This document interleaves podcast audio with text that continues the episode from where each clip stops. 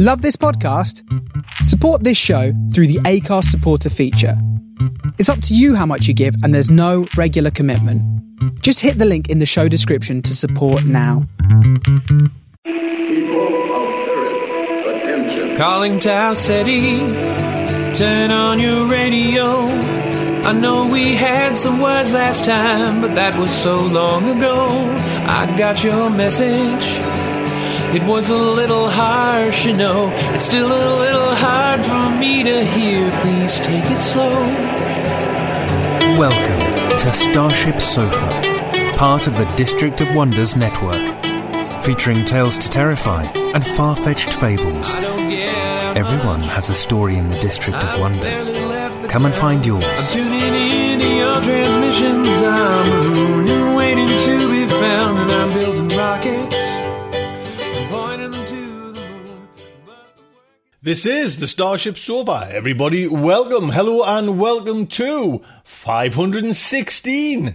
Or should I say, sure, 516. I am your host, Tony C. Smith. Hello, everyone. I hope everyone is fine and dandy. Well, the whole hoo ha of Patreon hopefully has been put to bed, and it was done in the most honourable and likeable way. So, yes, Patreon kind of held up their hands, put out a statement, and we're hoping this is all kind of put to bed there now. That they they messed up. Do you know what I mean? The- And what actually was nice about it, you know, and, and I know this has been ongoing, and we're talking Patreon, Patreon, Patreon, but just for those that kind of not catching up with the news, just a minute here. Patreon held up the hands, you know, and what was nice was they didn't say anything about you know how like whiny you know oh it's it's it's because we're being constant they just said they apologize on behalf of everybody else that mm. you know they did this. And that was just the right thing to do you know what i mean? It just it, it for me, you know, straight away forgave, kind of, you know what I mean, and I kind of put out an email and says, you know, if anyone's gone there, left because of that, you know what I mean, you're more than welcome to come back, and that's the case, you know what I mean come back over. We're, we're still kind of on with Patreon. So that is it put to bed. We will get into the main fiction because, by God, man, it's science fiction. The main fiction today is an incident in the literary life of Nathan Arkwright by Allen Steele, originally published in Asimov Science Fiction in September October 2017 edition. I'll give you a little heads up about Allen Steele. We've had him on a couple of times, and listeners will recall that a very proud moment in my kind of science fiction kind of lifestyle there, and that we played Allen's Emperor of Mars and Allen got up on stage at the Hugos and, you know what I mean, mentioned were in that Hugo speech as well. Just, you know what I mean, fantastic We quite honest. You know, what, you know, it's like bloody old trumpet, you know, you had a little hand in kind of promoting it and making it, you know, making it a fantastic story because it's not that I made the story, but we did a great go back to episode I forget. Should have had me notes, but it's back in the archives there for Allen Steele as well. So I'll give you a little heads up about Allen Steele. Allen Mulherin Steele Jr. became a full-time science fiction writer in 1988 following the publication of his first first short story, Live from the Mars Live sorry from the Mars Hotel, which was in Asimov's the mid-December 88 gave up and went to do this full time on his first short story. Since then, he's become a prolific author of novels, short stories, essays, and his work has been translated in more than a dozen languages worldwide. His novels include Orb- Orbital Decay, Clarke County Space, Lunar Descent, Labyrinth of the Night, and Arkwright, amongst others. His most recent novel is The Avengers of the Moon, a new Captain Future novel. His novelette, this is the one we're talking about, The Emperor of Mars, won the 2011 Hugo Award for Best Novelette and also won the Asimov Readers Award. His novella, The Legion of Tomorrow, which was expanded as part one of Arkwright, won the Asimov Readers Award 2015. This story is narrated by Drew Sebesteny. Now, Drew, I think I have probably possibly butchered that surname of yours, sir, but Drew is a writer and a designer, editor and inventor, brewer and narrator. Drew's been called a lot of things in his career, some nicer than others. By day, he spins stories with words and pictures in an advertising creative director. But by light of the moon, he can be found weaving tales for sound and screen and alchemizing bu- bubbling brews with hops and barley. Oh, Drew's also an associate editor and regular narrator for Tales to Terrify. Yes, we've got him on the books. Here in the District of Wonders. He lives in Canada with his wife and son and a menagerie of small creatures. And there's a link on the Drew's site as well. And Drew has just the sweetest voice for a story. So, the Starship Sofa is very proud to present. An Incident in the Literary Life of Nathan Arkwright by Allen M. Steele. Read by Drew Sebesteny.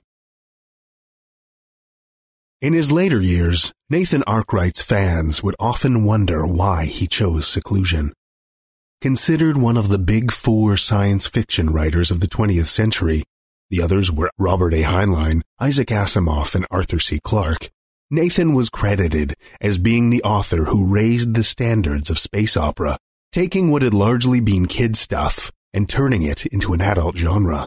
But during the 70s, just as the field was entering a silver age of popularity and respect, Nathan retreated from public life. Although he'd continue writing his Galaxy Patrol novels until the late 80s, he seldom left his home in the Berkshires and was rarely seen by anyone except his housekeeper and a few close friends. Fans believed that his wife's death was the principal cause. There may have been some truth to this because Nathan deeply loved her and was shattered by the loss. However, it was pointed out by genre historians that Judith Arkwright died of leukemia in 1977, and by then Nathan had already been in seclusion for two years.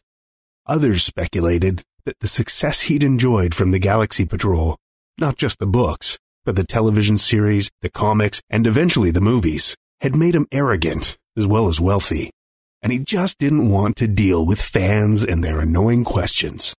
This was denied by fellow writers who knew him well, chief among them Harry Skinner, aka Matt Brown. They pointed out that Nat Arkwright had once been a fan himself and had even attended the first World Science Fiction Convention in 1939. Well, not exactly the type to sit up all night drinking and singing dirty filk songs.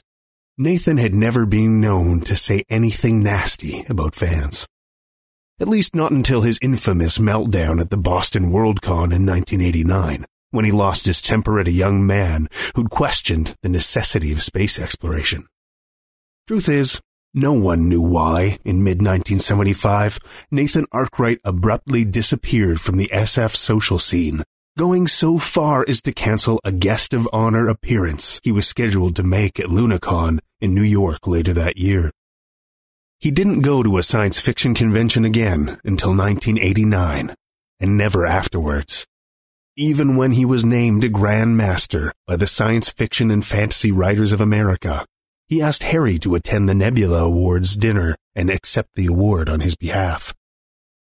The reason for this self-imposed exile remained unknown to everyone, even family and friends. Yet there was a reason. He'd never been to a convention in the Deep South before he received an invitation to attend one in Nashville, Tennessee. Until then, his con appearances had been largely on the East Coast, with the occasional outing in Chicago, Denver, or Los Angeles. But then he received a letter from the Nashville Science Fiction Club asking if he'd consider being a special guest at something called Kubla Khan Kubed. He was offered airfare a hotel room, and a banquet ticket, along with his membership, and promised a good weekend at a small but comfortable convention where people would appreciate him. Nathan nearly turned it down. He knew that, by late May, he'd be close to finishing his next Galaxy Patrol novel, The Serious Affair. He hadn't been doing a lot of conventions lately. They were fun, but they distracted him from what he considered to be his principal task. He liked the work more than the role.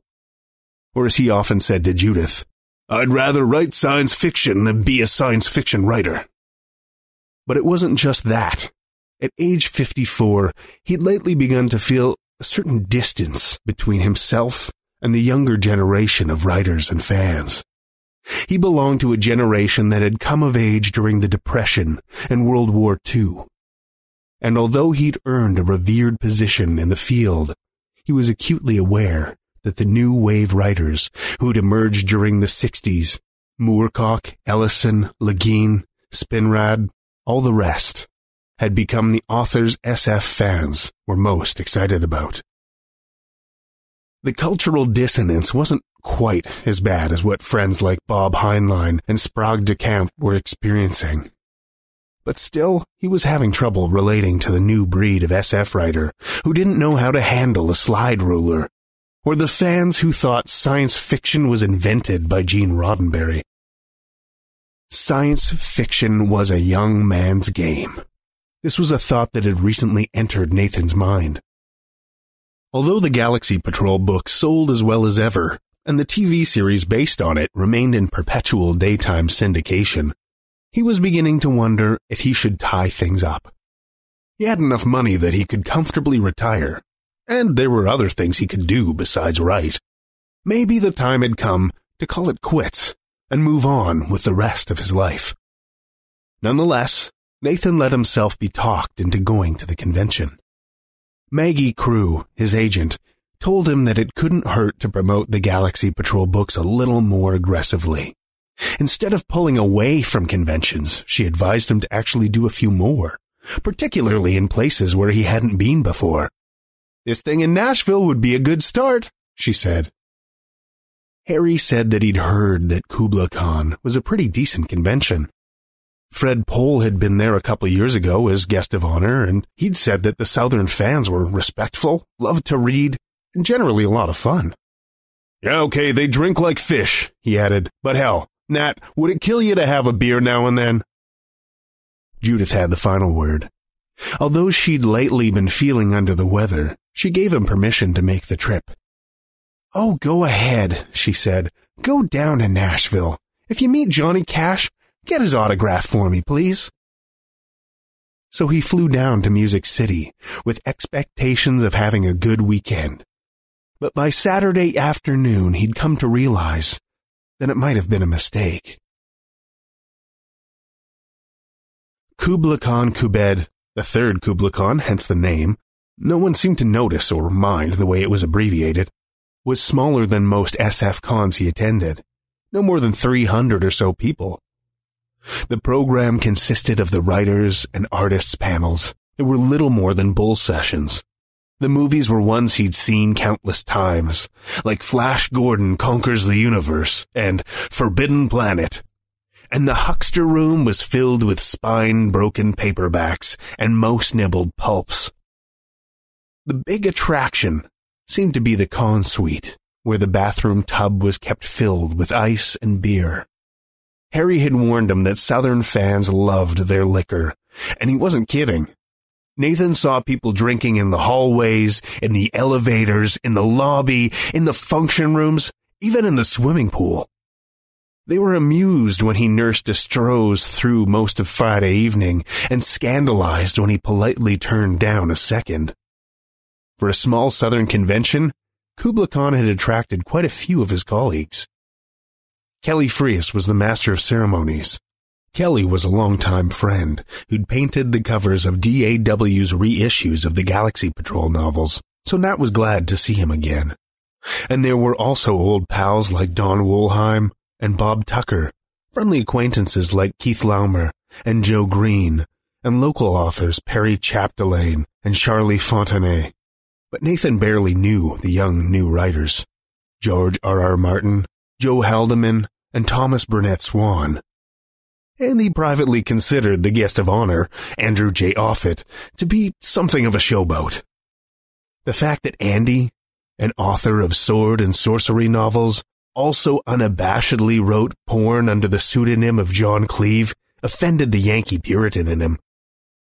Nathan sat in the audience during his Saturday afternoon solo talk and quietly eased himself out of the room after. One too many lewd comments. So, when a polite young couple approached him a few minutes later and invited him to dinner, Nathan was open to the suggestion. He'd just left the ballroom where Andy was holding forth and was strolling across the foyer, wondering what to do until the banquet. He had the most recent John D. MacDonald novel in his room and was thinking he might spend some time with Travis McGee when someone behind him spoke his name. Turning around, he found a couple he hadn't noticed until then. Yes? Nathan asked. May I help you? The young man opened his mouth to speak, but suddenly became flustered and tongue stuck. Uh, uh, uh hello, I, uh, I, uh, Peter. The young lady gave her companion a mildly admonishing look, then favored Nathan with one of the most radiant smiles he'd ever seen. I'm sorry, Mr. Arkwright. He gets that way sometimes with people he admires. She held out her hand. I'm Barbara. Barbara Shepard. This is my husband, Peter. Nathan clasped her hand. A pleasure to meet you both. Are you busy? I mean, if you're going somewhere. Not at all. Just taking a little break. That's all. The dreadful lemon sky could wait a little longer. He was down here to meet his readers, after all. And at least these two didn't smell like beer. Indeed, of all the people he'd encountered so far this weekend, Barbara and Peter were the most, well, normal. Both appeared to be in their late twenties. Peter was tall and slender, with dark hair barely touching the top of his ears. He wore permanent pressed trousers, a long sleeve dress shirt, and, a rarity at SF cons these days, a tie. Black plastic frame glasses suggested a college educated professional, perhaps an engineer or a teacher. Barbara was shorter, her figure trim and attractive, her blonde hair shoulder length but neat. She wore a sleeveless blue blouse and denim bell bottoms. She also wore glasses, wireframe aviators whose teardrop frames complemented her face. Nathan pegged her as an academician, perhaps a grad student working on an advanced degree from Vanderbilt. Good. That, that's great. Peter recovered his poise. He reached under his left arm to produce a book. If you'd be so glad, I wonder if you'd, uh, sign it? Of course. The book was one of his own, The Far Side of the Galaxy. It was a hardcover, not a science fiction book club copy that he was used to signing at conventions, but rather the more expensive, harder to find Doubleday trade edition. As Nathan took it from Peter, he noticed that the dust jacket was wrapped in clear cellophane. Yet it hadn't come from a library sale. This belonged to a private collection whose owner cared about preserving the condition of his books. Impressed, Nathan reached into his shirt pocket for his Mont Blanc pen. He was glad he'd remembered to bring it, and not a cheap bic that he usually carried for everyday use. Peter Shepard obviously wasn't the kind of fan who'd hand an author a dog-eared paperback with a remainder mark on the bottom. He deserved better. So Nathan signed the novel, and then, because he liked these two and because they seemed to like him, he decided to forego the break he'd meant to take and instead spend some time with them. There was a couch and a couple of armchairs nearby, so they went over there to have a quiet conversation, occasionally interrupted by raucous laughter from the nearby ballroom. He told them a little about the next Galaxy Patrol novel and was pleased that they got the title's pun. Some of the fans he'd met this weekend hadn't, and answered their questions about the series, which were intelligent and demonstrated familiarity with his work. Indeed, Peter let Nathan know that he'd started reading his books when he was only 10 years old. The Galaxy Patrol was his first, and he'd read every one after that. And when he'd met Barb and discovered that she liked science fiction too, one of the first things he'd done was lend her his Nathan Arkwright collection. Nothing about them suggested that Peter and Barbara Shepard were anything but what they seemed to be a well-mannered, well-scrubbed young married couple. Neither had a southern accent, which was noticeable in this particular place, but not unusual. They sounded like they'd come from a mid-Atlantic state, like Maryland or New Jersey. They never mentioned politics, religion, or sex, which was refreshing in this day of anything goes conversation. And Nathan doubted that either of them would have uttered an obscenity if a bowling ball fell on their toes.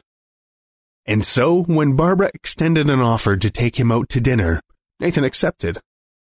He knew that he was expected to attend the convention banquet. A meal ticket had been handed to him along with his name badge. But hotel buffet food had little appeal to him, and Andy was supposed to deliver his guest of honor speech after dinner. Nathan had already tasted his brand of humor and didn't care to have any more. So dinner at a good restaurant with a couple of adoring readers was an attractive alternative. Later, Nathan would regret that decision.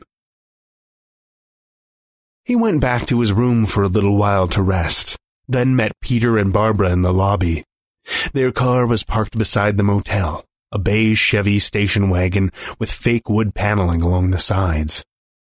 It wasn't surprising that a conservative young couple like Peter and Barbara would have a car like this. They were probably expecting to start a family and were already preparing for it. But the Chevy was brand new. There was a faint aroma of polyurethane when he climbed in, and even the floor mats were spotless and fresh. Nathan couldn't see the dashboard panel from the back seat, but he suspected that the odometer had less than a hundred miles on it. New car, Nathan commented as he found the seat belts. They lay flat against the back seat, never used until now. Just get it? Barbara and Peter glanced at each other. There was an odd wariness in that look, as if unwilling to admit the obvious. Yes, yes it is, Peter said, glancing back at him from the driver's seat. We leased it. Bought it? Barbara quietly corrected. Uh, bought it just yesterday. Resting his hands lightly on the steering wheel, Peter seemed indecisive for a moment.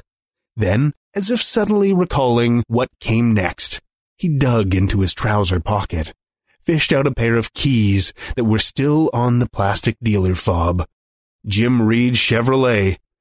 Nathan had noticed the plaque above the rear fender, and carefully inserted the ignition key.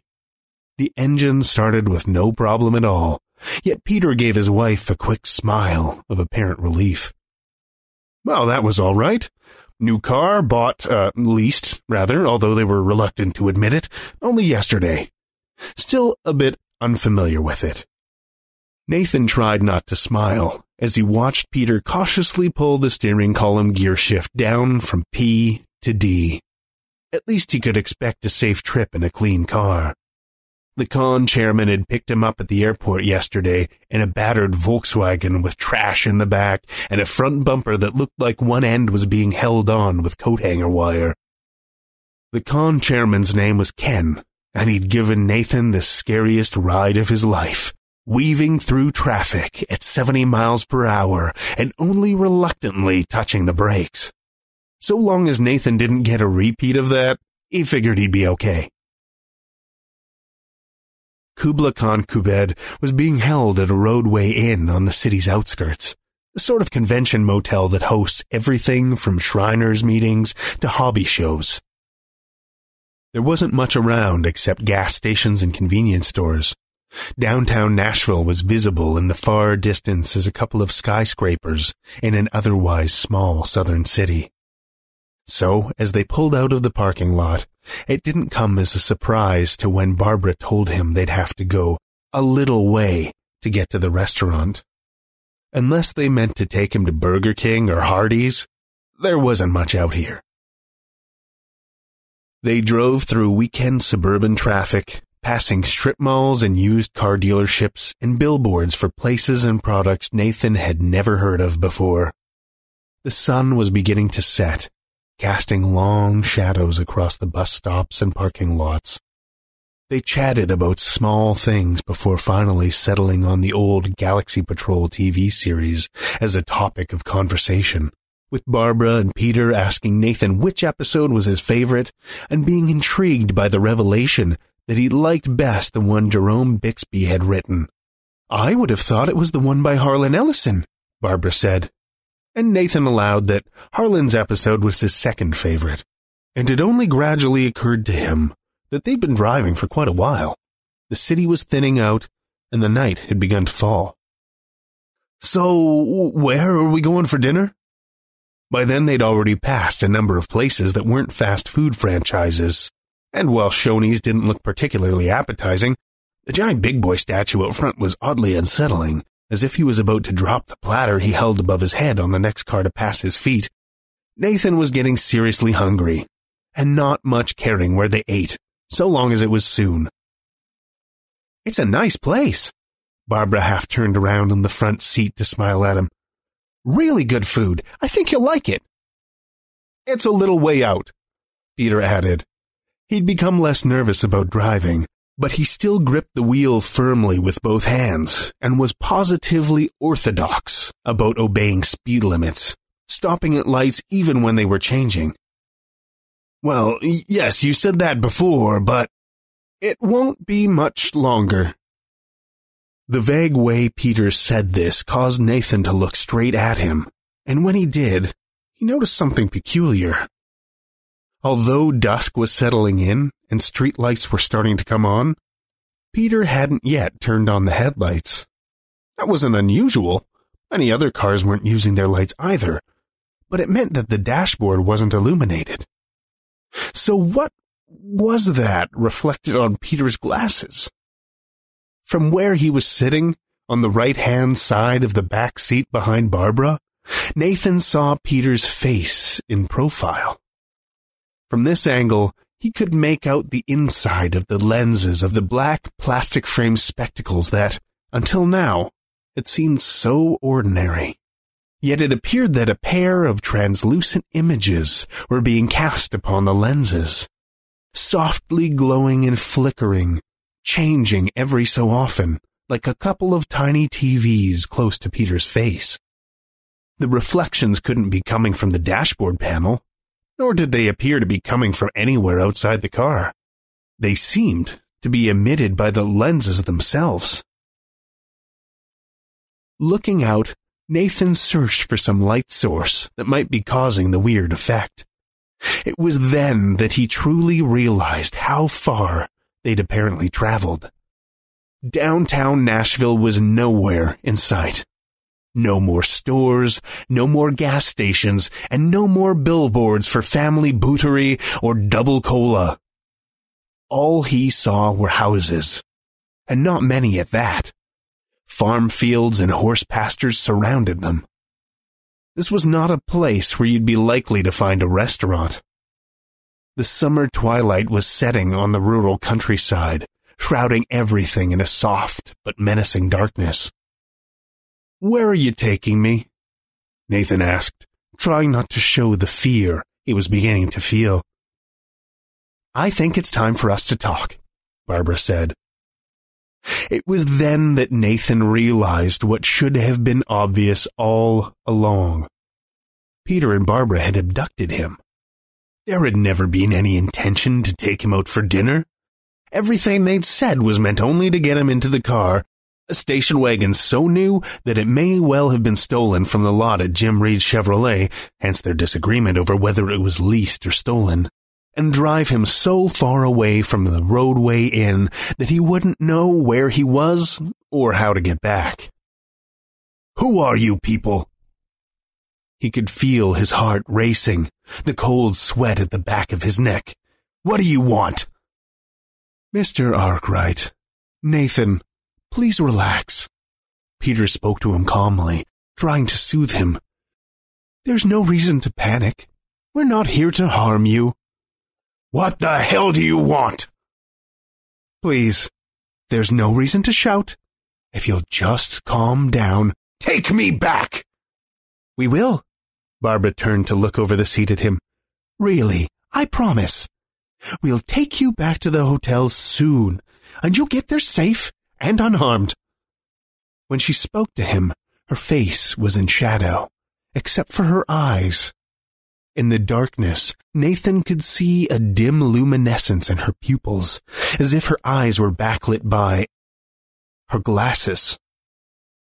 The effect didn't occur on the outside, but like Peter's spectacles, the lenses of Barbara's glasses displayed some sort of images on the inside.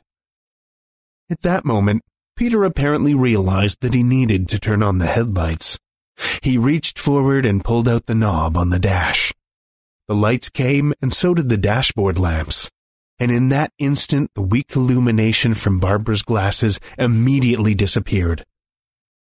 Nathan glanced at Peter and saw that the same thing had happened to his glasses. Whatever he'd seen, it was obviously affected by stronger sources of light. Who are you? Nathan was trying not to sound scared, but he wasn't doing very well. You're not going to believe this, but we really are whom we told you we were.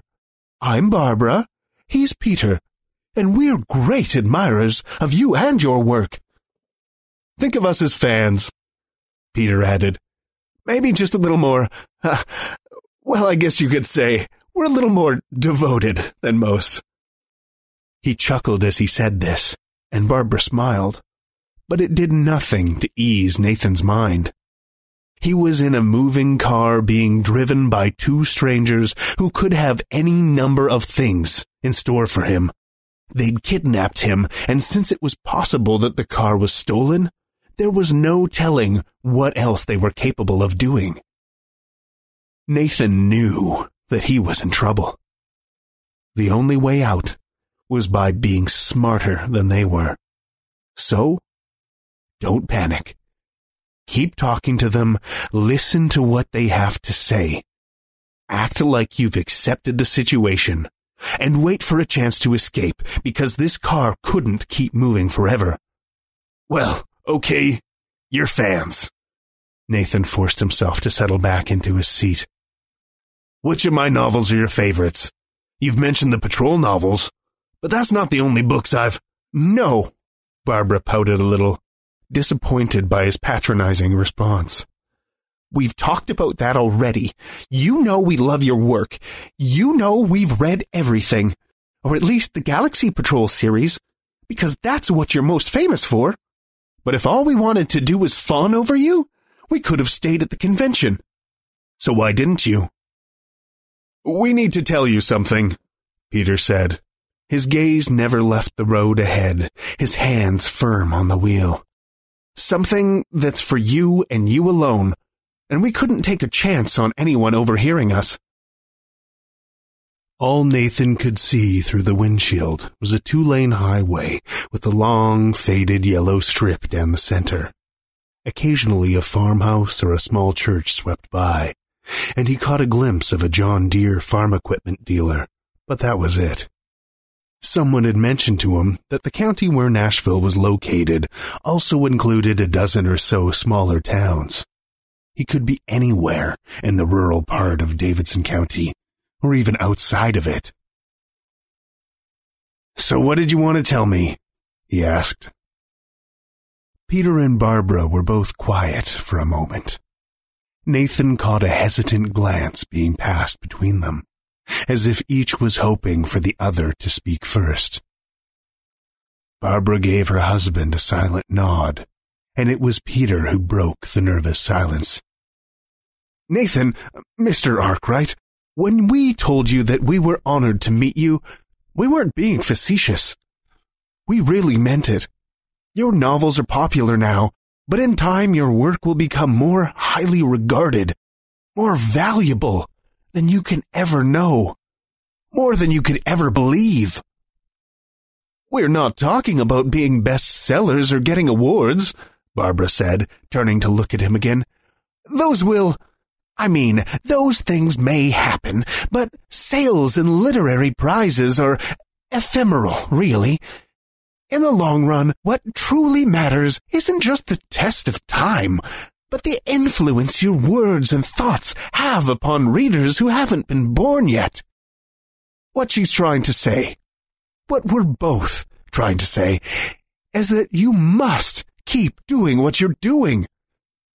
Peter's quiet voice had an undertone of insistence. I know you've been writing for a long time, and you're tempted. You're probably tempted, Barbara interjected, to give up now, even retire. But you can't do that. You absolutely have to keep writing the Galaxy Patrol novels, at least for a little while longer. Despite his fear, Nathan found himself becoming curious. If this was a kidnapping, then it was the damnedest kidnapping he'd ever heard of. There was a certitude in what Barbara and Peter were saying to him that was oddly persuasive, and not because it stroked his ego. Why is this so important? he asked. A reticent pause, then Peter went on. We're coming on hard times, Nathan. Dark times. I know things have seemed tough lately, what with the Vietnam War, Watergate, the Middle East oil embargo.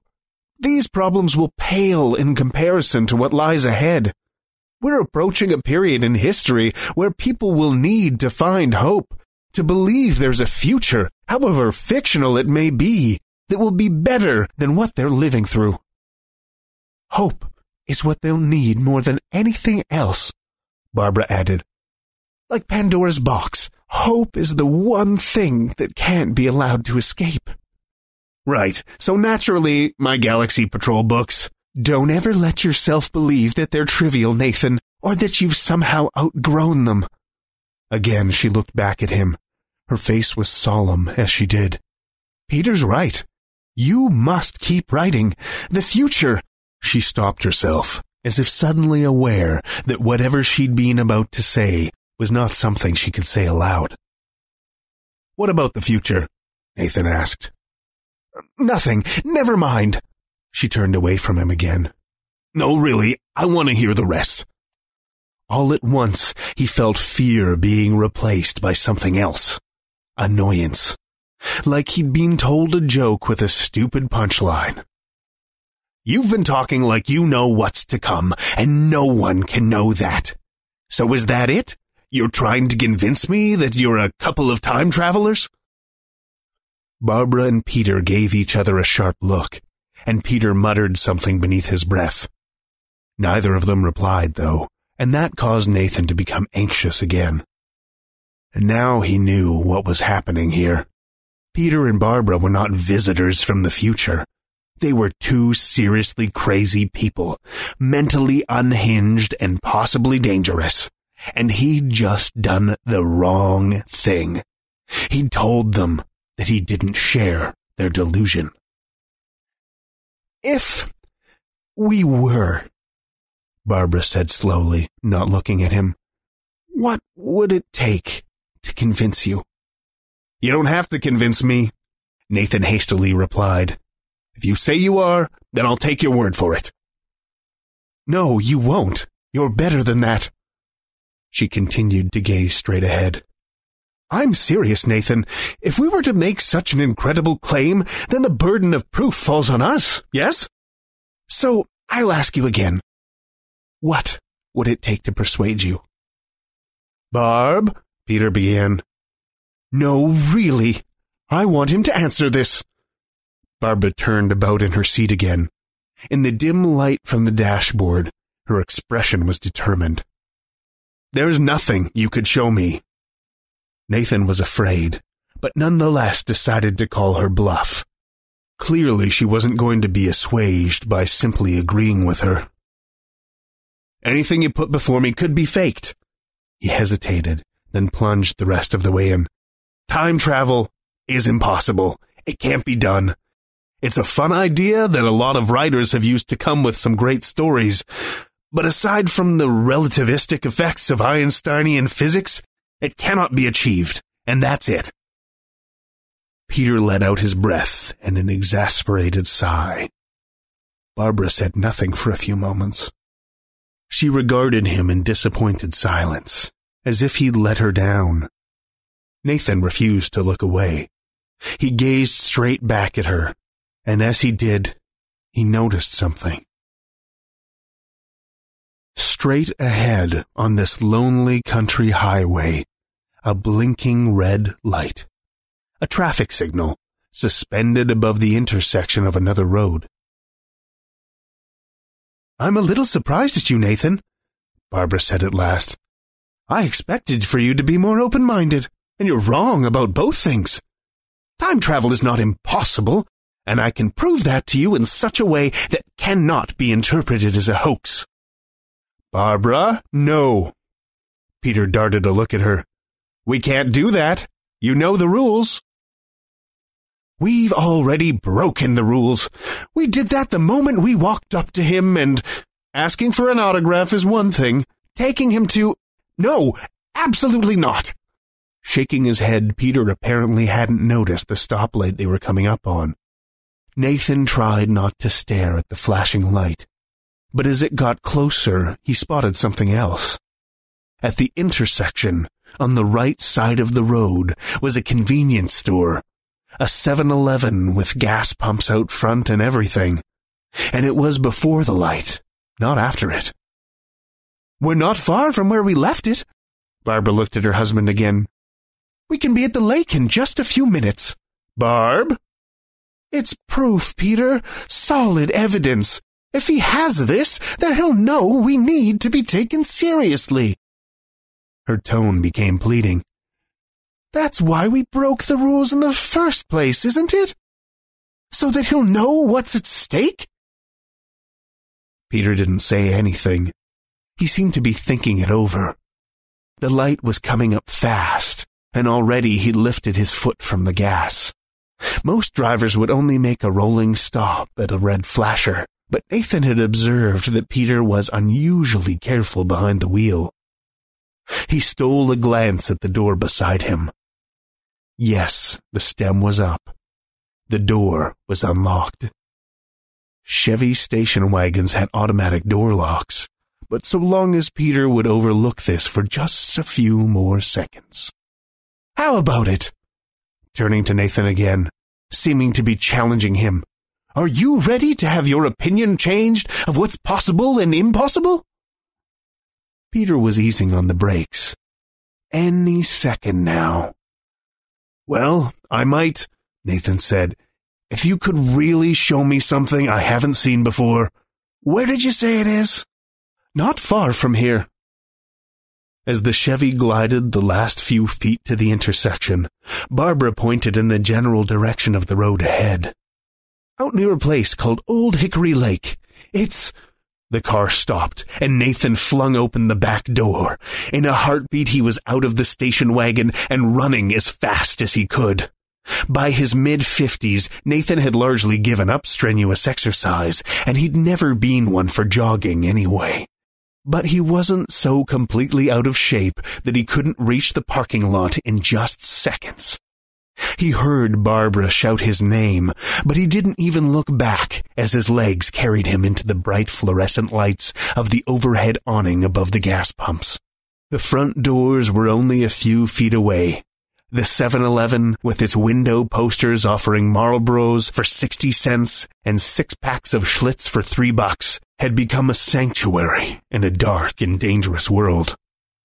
The store was vacant, save for a plump woman with beehive hair and too much makeup. Sitting on a stool behind the counter, she stared at Nathan as he flung open the door and charged into the store. Hey now, hey! she yelled. You can't come busting in like that! This is a. Where's the phone? Call the police! Is there a bathroom? Someone's after me! I need to hide! All this came out as a breathless babble as Nathan skidded to a halt, knocking off a display box of baseball cards. Call the cops! They. Now you just simmer down! The store clerk glared at him. Ain't nobody after you! There was a portable TV behind the counter with Buck Owens on the tube. Apparently she was put out with him because he'd interrupted hee-haw. A plastic tag on her flower print blouse read Brenda June. Yes, there is. Even as the words tumbled from his mouth, he heard the faint screech of tires on asphalt. Nathan looked back just in time to see the station wagon rushing through the intersection and down the highway. He caught the briefest glimpse of Barbara's face through the side window. Then the Chevy's taillights vanished into the hot Tennessee night. Now pick up them bubblegum cards, Brenda June demanded. Once he calmed down and appeased Brenda June by restoring the cars to their rightful place, Nathan learned where he was. a little town called Mount Juliet, about 15 miles east of Nashville. There wasn't much out there except farms and Old Hickory Lake, so it was poor place to be stranded without a car. On the other hand, Nathan reflected, it was probably an excellent location to cut someone's throat and throw his body off a bridge, which may very well have been his fate if he hadn't made good his escape. However, he didn't continue to insist that Brenda June call the police, but instead asked if she'd get him a cab instead. He realized almost at once that calling the cops would have been an exercise in futility. First, the only witness he had was Brenda June, who didn't strike him as being none too bright and claimed to have seen nothing except for him running through the door. And since Nathan doubted that the FBI had ever recruited anyone from the Mount Juliet Police Department, asking them to investigate an abduction would have probably been too much to ask of lawmen or accustomed to picking up teenagers for vandalism and underage drinking. But there was more than that. Who would ever believe his story? And even if they did, how would this look when it got into the local papers, as it almost certainly would? As he consumed a ham and cheese sandwich and waited for the cab to arrive, Nathan contemplated the Nashville banner and the Tennessean stacked in wire newspaper racks beside the door. It wasn't hard to imagine their headlines. Visiting author kidnapped from sci-fi convention claims it was by time travelers. Yes, this would do his reputation a lot of good, wouldn't it? The fans would never let him hear the end of it. And good grief, if Harlan were to find out. So he settled for a cab ride instead. Getting back to the Rodeway Inn cost him all the cash in his wallet, plus a $20 traveler's check he retrieved from his room while the driver waited. A number of people at the convention was sore at him for skipping the banquet. Apparently, Kelly Freas tried to introduce him from the podium, only to discover that he was nowhere in the room but Andy Offutt had given a stirring, patriotic speech about the upcoming bicentennial. So that was what the fans were talking about, not his absence. And when Nathan was asked why he hadn't been there, he told a version of the truth. A couple of fans had taken him out for dinner, but they'd had a bit of a disagreement, and he'd ended up having to call a cab. He asked a few people if they knew Peter and Barbara Shepard, but no one recognized their names or remembered them from any previous conventions. They'd bought their memberships earlier in the day, paying cash. Aside from the lady who'd been running the registration table, no one recalled speaking to them. Apparently, the only person who'd met them was Nathan. Later, back in his room, he lay on the bed and thought about what had happened. If he hadn't run off, and if he'd been wrong about Peter and Barbara's intentions, what might have happened? What would they have done? Taken him to where they'd left their time machine? Nonsense. It had been a practical joke, and an elaborate one at that. Lure a famous science fiction writer into a car, least to hide your identity, drive off into the sticks, and tell him a flattering story about how much his work would matter to future generations. There might have actually been a time machine at the end of the ride, a prop cobbled together from plywood and sheet metal, lit just well enough to make it seem authentic.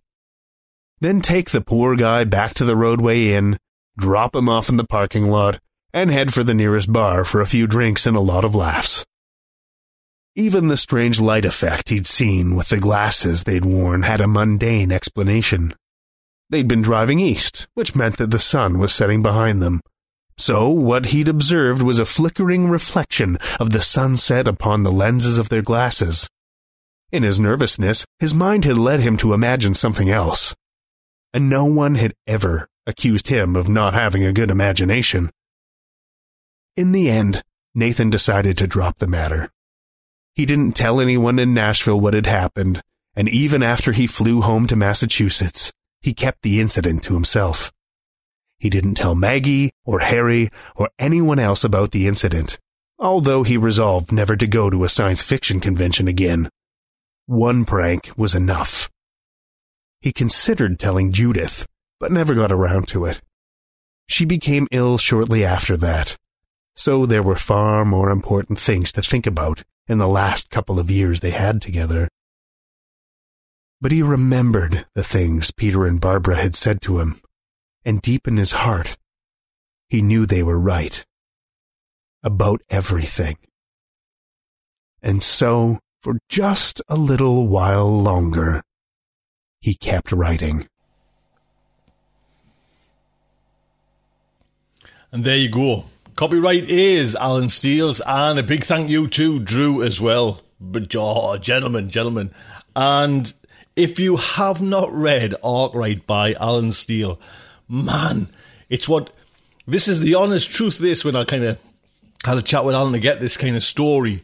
I mentioned that uh, it was it was down to that novel that I, I, get all excited about kind of vintage science fiction, and Arkwright starts from almost a real life scenario. Well, it was. It started from that first, the very first Worldcon, and that's the beauty of this book. Oh man, it weaves the fact and the fiction. Do you know what I mean? He, Allen throws in there real science fiction writers. Do you know what I mean? At this convention, at this World Convention, and you know You've got Nathan in there as well, that protagonist. And it's the, the whole kind of movement of science fiction. He captures it so well. And I was so inspired by that. I was, you know, as you, as you do when you, you know, when you've got no talent, you go and, you go and buy a domain name. And I got golden age of science fiction.com on that. Uh, .com as well. Yes. So listen, that story, what we've just heard though, this is why, if you want to be a writer, just listen, you know what I mean? Just take note how good that story was. Just teasing you. Oh man, I just wanted, you know what I mean? That's what I just wanted them to kind of show them the ship, show the fancy glasses. Do you know I mean? It was just teasing you along them. I was putty. I was putty in his hands, you know, mixed with Drew's narration. Drew's narration just took that to a different level. So, listen, big thank you to Drew. Drew, you just made that story. Thank you so much. And Allen, what can I say? Huge thank you. Huge thank you. Go out and buy Arkwright. I listened to it on audio and it was just fantastic. It starts, the nucleus of the story starts. This is the man, it starts at that very convention, the very first Worldcon. But then just goes and goes and goes and time and distance. And it's amazing. And like I say, and I think it must have been a pleasure for Allen to, to write as well because he's, you know, we've had a few chats over emails and I think I'd just like to sit down with Allen, do you know what I mean, and just kind of have a nice chat and a few beers and you know I know he's he's had some kind of health issues of late as well. So Allen, I'm thinking of you, sir. But we both got this little connection with the past. With you get Amy in there, get Amy in there as well because she was talking about Leigh Brackett last week. You know what I mean? Just to talk about these kind of these times, I think are of the old science fiction of the greats is a precious thing that we sh- and Allen mentioned it. They should preserve them. Do you know what I mean? And I'm all for that. Do you know what I mean? And like say, we we have Amy there who's kind of talking all. You know, me and Kieran did it 10 year ago, you know, in our own style. But Amy just takes it to another level and brings in, you know, the kind of, the qualifications you need to kind of back some of these statements up. But getting back to Arkwright, honestly, it was one of one of my favourite stories I read this year. I think I, I, I sorry listened to it this year. It might have even been last year, to be quite honest. But it goes and it just goes way into the future, and that's just fantastic. And it's character, character driven story as well. So that's my, you know, I don't recommend books. You know what I mean? It's a hard kind of position to be in when you when you like this, but certainly. I've always been a fan of Allen Allen Steele. So Allen, thank you so much. Drew, use our stars, gentlemen. Thank you so much. Drew, you get your ass back on this show, narrating lad.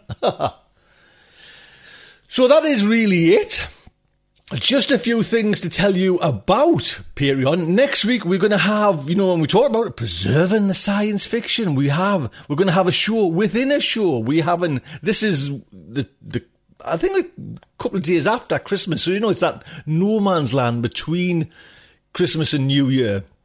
we're going to do a show where we actually part of that show will be a show doing the, the kind of serial of Robert Silverberg's The Silent Invaders and We've got Mark, the host, and I'm just going to play, you know, the beginning of Mark's little intro. Then Silverberg actually has an intro as well, which is narrated, and then we get into the kind of first part of this serialized novelization, oh, for one for better description, which is on Patreon and at, at the, the five pounds you'll get it in the serial format, the five dollars, sorry, or the ten dollar you get the kind of full, the whole thing, kit and caboodle already sorted as well. So that is going to be actually kicks off first of January, which is a nice a nice time to kick something off. It's a, I think it's a Monday as well. You know what I mean? Monday, first of January, and we're going to get some great vintage science fiction for you out there on Patreon. And one more thing with Patreon is, and this is for anyone that signs up on any level. I've worked it out as well, and hats off to Patreon. They've kind of teamed up with things. So we've now got, I don't know if anyone noticed, we closed the forums. It was just a right big, stagnant ship of a thing. And it wasn't used and it was an old format. So we've now got Discord.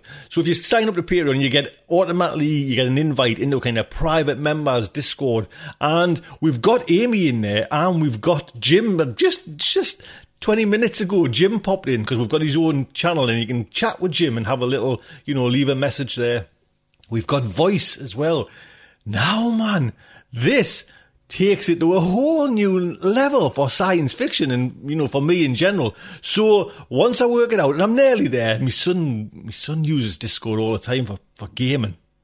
But like I say, Patreon's teamed up with it, and it works as as great. You know, it's all automated. So you, as soon as you sign up for Patreon, you get an invite, and then you can come over. But with the audio channel is we can do live things. Do you know what I mean? So if you listen to Amy when she talked about last week, Leigh Brackett. Amy is on for for herself show 99.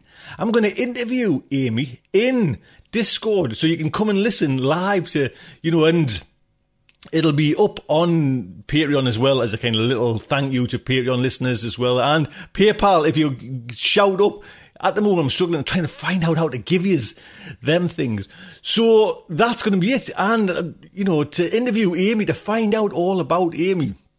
And this is, you know, I know a little bit, but I certainly don't know, you know, I like, I know she was, you know, I think that 10 year old picture that I always just think of with Amy is Princess Leia. You know, if anyone hasn't seen it, just fantastic, man. So I want to kind of interview, you know, just really say hello to Amy and just, you know, thank her for, sure, you know, she's done a hundred of these, you know, once a month. And I like Jim as well, you know what I mean? I think they both start together. So we'll try and get Jim on as well. And even try and get Jim to do like a science news there as well, which is, is fantastic get Amy to do one as well.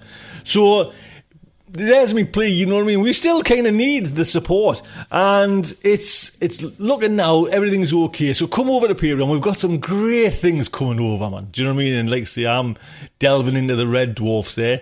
You haven't got any adverts. You've got this lovely, honestly, it, it works seamlessly. This Discord where it's. I think there's about 60 members in there now at the moment. It just works and it's nice. Do you know what I mean? It's just like it's it's like having a ship canteen again. You know what I mean? It's it's somewhere to kind of hang out and talk about things and ask questions. We had one there the other day, just a certain story, and it was actually by and I didn't get it at all. It was by Cordwainer Smith, the actual story as well. So come over, even if just a, a dollar. It, there's no kind of wacky fee on that as well now. You know what I mean? It's just a dollar gets you that. You know, what I mean, two dollars gets you the ad-free show, so that's okay. But just if you want to have a listen, because we're going to do this in January, where Amy's going to do a show, which will be show 100. Then we'll kind of do this interview as well, which will be fantastic. So if you want to listen to Amy, pop over to Patreon. Until next week, just like I say, good night from me. This presentation has been brought to you by the District of Wonders Network, dedicated to podcasting the finest genre fiction. You can learn more about the District of Wonders and their many literary productions at their website www.districtofwonders.com. Thank you for listening.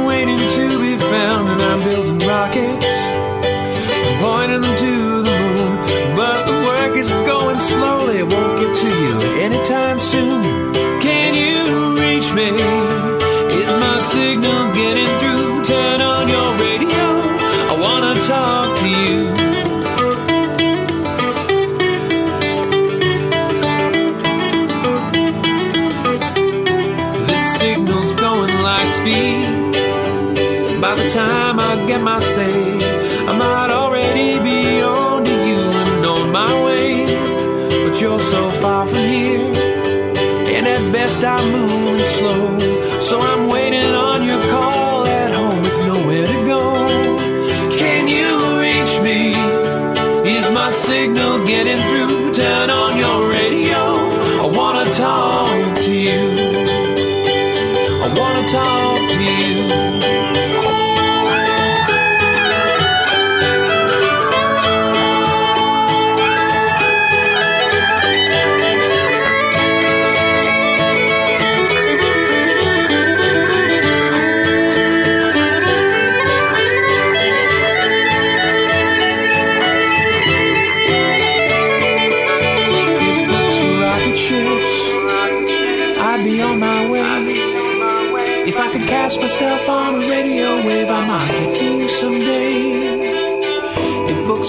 Rocket ships, I'd need only the will to fly. I'm still building word by word, and I'll get out there by and by. I'll get out there by and by. I'll get out there. I'll get out there by and by. I'll get out there by.